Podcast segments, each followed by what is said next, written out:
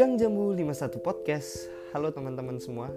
Selamat datang di podcast Gang Jambu 51 Hari ini gue mau buat episode pertamanya Gang Jambu Podcast uh, Yang akan ngebahas tentang kenapa sih namanya Gang Jambu 51 Jadi gini Gang Jambu 51 itu adalah rumah kemudian kedai rumah plus kedai ya gitu jadi rumah ada kedainya gitu.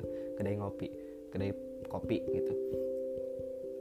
Uh, yang gue buat bareng sama teman-teman gue gitu. Jadi gang jambu 51 ini literally sebenarnya adalah kedai gue dan kenapa sih harus gang jambu 51 namanya? Karena gini uh, eh, gue mau buat uh, Gang Jambu 51 ini adalah wadah untuk nuangin ide-ide kreatif eh, orang-orang di sekitar gue. Mungkin saat ini orang-orang di, di sekitar gue ya, cuman gak menutup kemungkinan kalau misalkan ada uh, stranger atau temennya teman gue mungkin atau saudara gue atau siapa pun itulah teman-teman semua kalian yang punya ide kreatif dan mau ngobrol mau cari edukasi dan mau belajar bareng-bareng mau sharing itu ke Gang Jambu 51 Gang Jambu 51 ini adalah uh, kedai pat ngopi. Kedai yang nggak begitu gede kedai yang nggak begitu bagus kedai yang sangat sederhana yang penuh kebahagiaan di dalamnya. Jadi uh, itulah kenapa gue namain podcast ini uh, Gang Jambu 51 selain itu kedai gue Gang Jambu ini udah gue anggap kayak uh, rumah gue sendiri.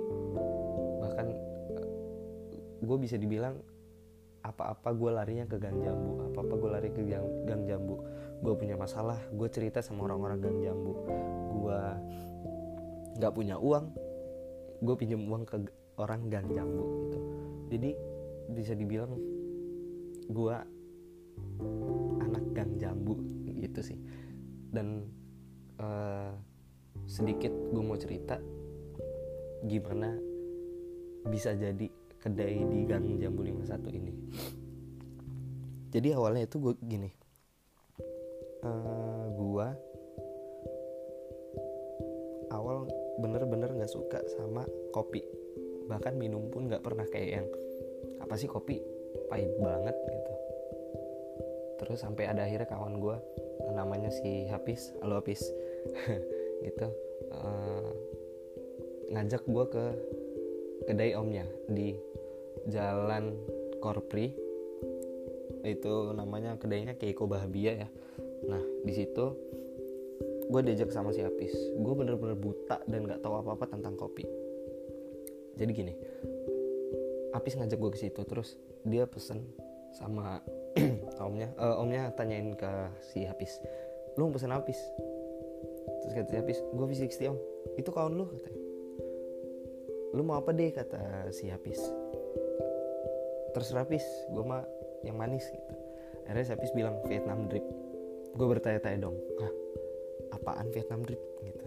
Cuman gue nggak langsung tanya ke Apis gitu dan begitu udah selesai maksudnya udah selesai dibuat dan diantar ke meja gue dan Apis gue agak sedikit bingung sama minuman ini gitu.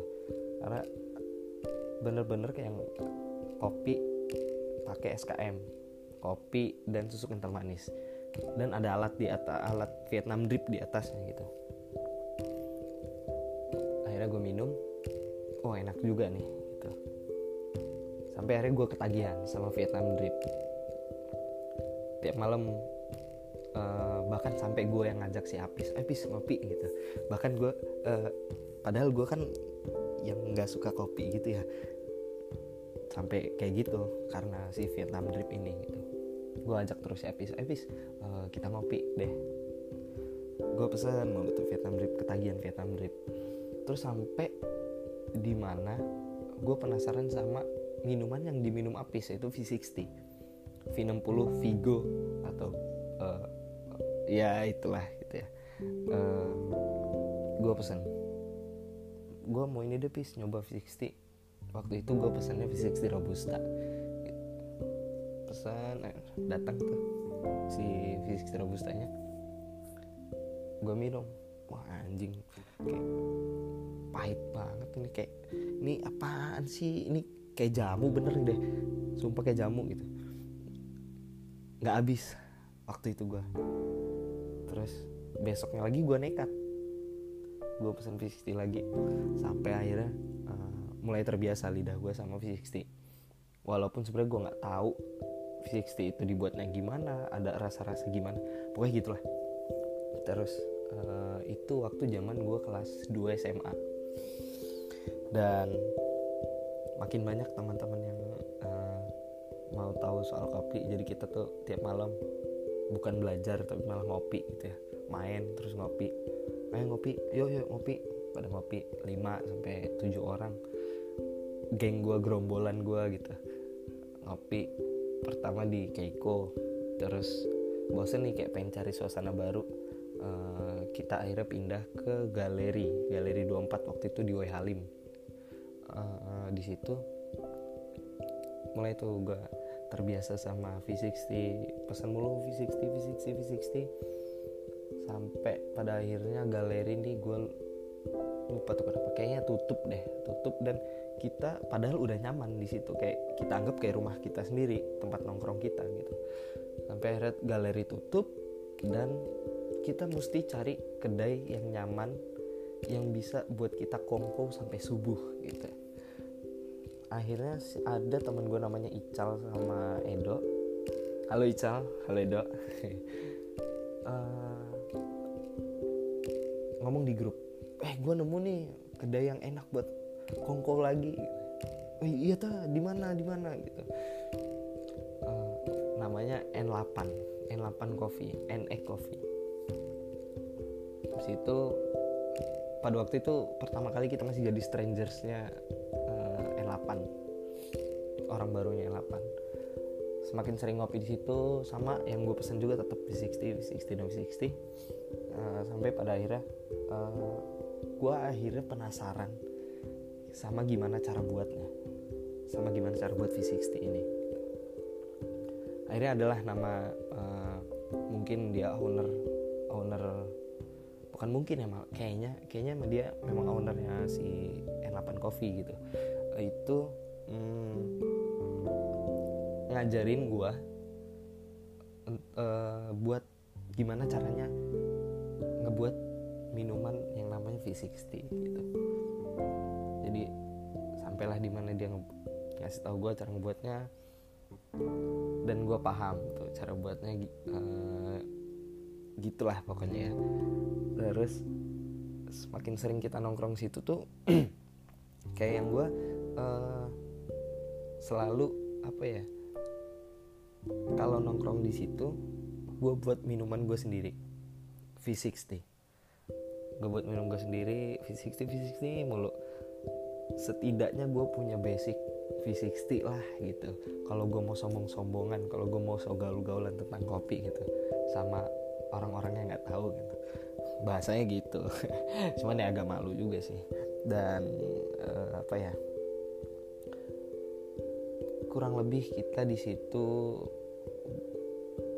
kelas 2 SMA kurang lebih satu tahun setengah lah kita hampir setiap malam nongkrongnya di N8 sampai pada akhirnya di mana kita udah lulus semua terus uh, lagi nunggu masuk kuliah terus si Kak Ipan ini ngomong sama gue bukan sama gue sih sama kita sebenarnya sama rombongan kita rombongan gue gitu sama teman-teman gue juga.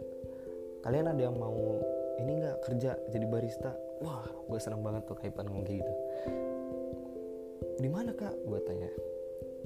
Ada di flamboyan di ini pahoman. Oh flamboyan gitu. Mau lah kak gue kata, kata gue gitu. Ya udah uh, besok siang lu ke sana sama gue kayak gitu kemudian besoknya siang gue ke sana sama kayak Ipan. Oh enggak. Kayaknya kayak kayak seminggu dulu deh dari malam itu. Baru gue ke sana sama kayak Ipan. Akhirnya gue di interview sama Kasueng namanya Kasueng ini adalah uh, owner flamboyan sekaligus owner shoot pada waktu itu. Uh, gue diinterview sama Kasueng nggak uh, berat sih interviewnya kayak cuman ya dasar lah basic gitu sih basic. Uh, sampai akhirnya gue diterima masuk di situ. Dua hari setelah interview gue kerja di situ. Gue cuman bisa tahu cara buat V60 pada waktu itu. Dan alhamdulillahnya Kak Ipan bilang tenang lu jangan takut gue yang trainingin lu kata Kak Ipan gitu jadi gue dikasih tahu gimana caranya uh, pakai mesin mesin kopi mesin espresso ke, kemudian cara ngebuat minuman-minuman kopi yang lainnya aeropress terus Vietnam drip dan lain-lain. Uh, kurang lebih empat bulan sampai gue bener-bener uh, apa ya gue bener-bener kayak gue udah dapet banget tuh basicnya si kopi gitu gue udah ngerti robusta arabica gue udah ngerti logika seduh. Pada waktu itu empat bulan aja empat bulan doang gitu ya. Nah di situ uh, akhirnya gue cuma empat bulan di situ. Oh iya gue punya headbar di situ di flamboyan. Nih headbar dan rekan kerja. Jadi headbar gue waktu, pada waktu itu ke Paris dan rekan gue si Yaya. Halo ke Paris halo Yaya terus akhirnya gue cabut. Sampai uh, eh, gue nerusin kuliah gue lagi. Semester berapa ya? Tiga kalau nggak salah. Gue lupa tuh pokoknya. Jarak Januari 2019 pertengahan Januari 2019 itu gue punya baru baru kepikiran punya ide gue pengen bangun kedai oh enggak udah jalan deh 2019 itu 2019 Januari itu udah jalan. Ide-ide gue udah jalan. Nah waktu keluar dari Flambo sekitar tiga bulan 4 bulanan gue kepikiran punya angan-angan mau buka kedai sendiri. Tapi gue cuma punya basicnya doang. Gimana cara gue mau ngajarin uh, barista barista gue nanti? Gitu bahasanya sih. Uh, dan jarak dari 2017 gue keluar 2017 ya terus gue buka kedai baru Gang Jambu ini itu 2019 April. Nah uh, 2017 ke 2019 itu kan bukan waktu yang sebentar gitu ya. Sedangkan kalau gua nggak terus ngasah uh, basic kopi gua bakalan lupa gimana caranya. Dan beneran jadi gua ngegedur basic kopi gua dari bulan Januari sampai April deh. Gue megang masuk ke bar lagi itu April. Nah uh, apa ya? Januari itu udah mulai tuh kayak yang eh sorry ya gue ngerokok nih. Kayak yang mulai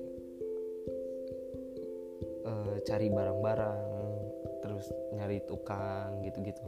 Dan itu gue ngajak empat teman gue empat sahabat gue empat orang yang gue percaya. Itu pertama ada Aan. Halo Aan. Kedua ada Arik. Halo Rik yang ketiga Ica. Dan yang keempat gua sendiri. Aan dan Arik adalah investor gua.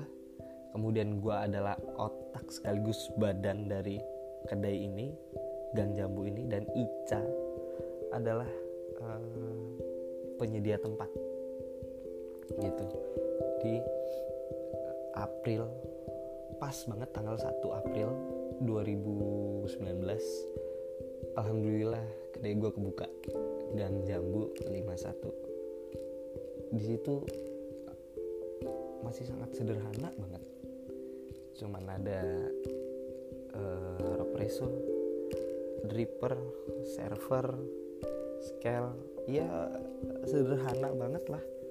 Nggak nggak sebagaimana kedai pada waktu itu pertama kali buka. Terus makin ke sini semakin banyak hmm, teman-teman gue yang nongkrong di situ dan ngobau di situ uh, bercandaan di situ. Ya pokoknya udah kayak rumahnya mereka lah di gang jambu ini makanya gue sebenarnya kesimpulan gini sih. Gue bangun kedai ini gue bangun gang jambu 51 ini gue mau orang-orang di sekitar gue yang punya ide-ide kreatif idenya tersalurkan gitu. Jadi masa mudanya itu berguna gitu. Nggak cuman hahaha hihi masuk surga gitu. Jadi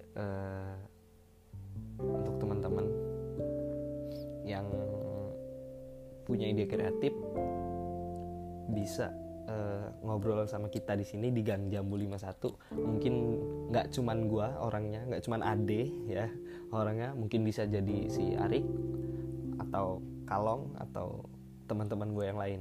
Karena Gang Jambu 51 nggak cuman gua Gang Jambu 51 itu rame. Gang Jambu 51 itu adalah keluarga. Gitu. so uh, itu sedikit cerita gue tadi tentang Gang Jambu